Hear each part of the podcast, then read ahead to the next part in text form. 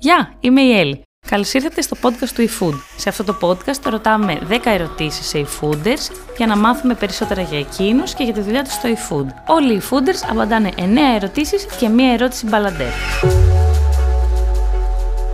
Γεια, πες μας το όνομά σου και τι κάνεις στο eFood. Είμαι η Θέτης και είμαι η Chief Operating Officer του eFood. Τέλεια.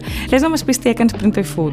Πριν από το eFood δούλευα πολλά χρόνια σε τράπεζα, σε ένα τμήμα που ήταν υπεύθυνο για την εμπειρία του πελάτη. Έχω δουλέψει λίγο καιρό και στην Κωνσταντινούπολη, στο Βερολίνο και στην Αμερική, σε διάφορες θέσεις, αλλά νομίζω ότι το eFood είναι το καλύτερο. Πώς ξεκίνησες, θυμάσαι την πρώτη μέρα στο γραφείο; Φυσικά και θυμάμαι την πρώτη μου μέρα στο γραφείο. Ήμασταν ήδη σε αυτά τα γραφεία. Παρ' όλα αυτά είχαμε λιγότερο από το μισό χώρο που έχουμε τώρα. Αυτό που θυμάμαι πολύ έντονα ήταν ότι είχα γνωρίσει πάρα πολύ κόσμο όλες εκείνες τις πρώτες μέρες. Όπως επίσης ότι το φοβερό τίτλο της, ε, του Newbie, της νέας, τον κράτησα περίπου η μία ή δύο μέρες γιατί μεγαλώναμε τόσο γρήγορα που πάλιωσα στο τρίμερο.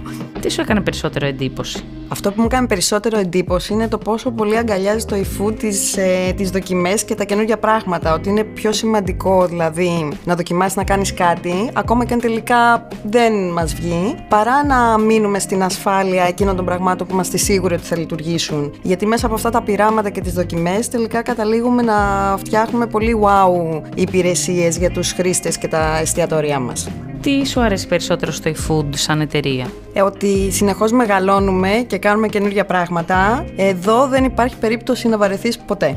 Τέλεια. Και τι σου αρέσει περισσότερο στη δουλειά σου; Το πιο σημαντικό στοιχείο στη δουλειά μου, αυτό που μου αρέσει πιο πολύ, είναι ότι κάνω πολλά και διαφορετικά πράγματα και αυτό μου δίνει την ευκαιρία να συνεργαστώ με πολλούς και ενδιαφέροντες ανθρώπους και νομίζω ότι αυτό κάνει την καθημερινότητά μου εξαιρετική.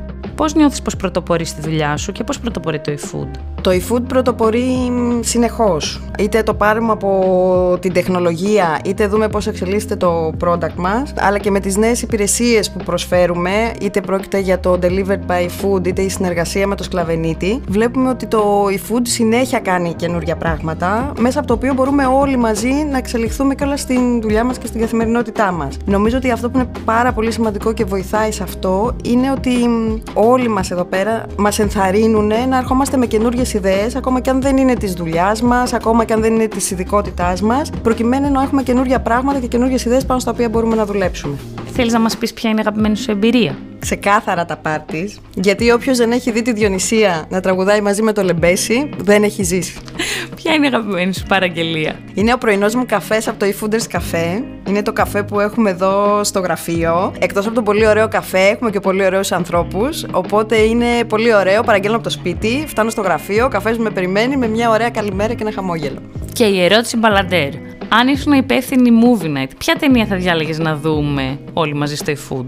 Επειδή εγώ το eFood το έχω συνδυάσει περισσότερο με κέφι και τα λοιπά, πιστεύω ότι θα, έχει, θα ήταν πιο ταιριαστό μάλλον να βάζαμε, ξέρω εγώ, Monty Python, υπόθεση ελεηνής τραπέζης και μετά να συνεχίσουμε για τις επόμενες εβδομάδες απλά να λέμε ατάκες από τις ταινίες στο γραφείο. Ευχαριστούμε πάρα πολύ, πέρασαμε τέλεια. Τα λέμε στο επόμενο επεισόδιο του Δεκατιανού.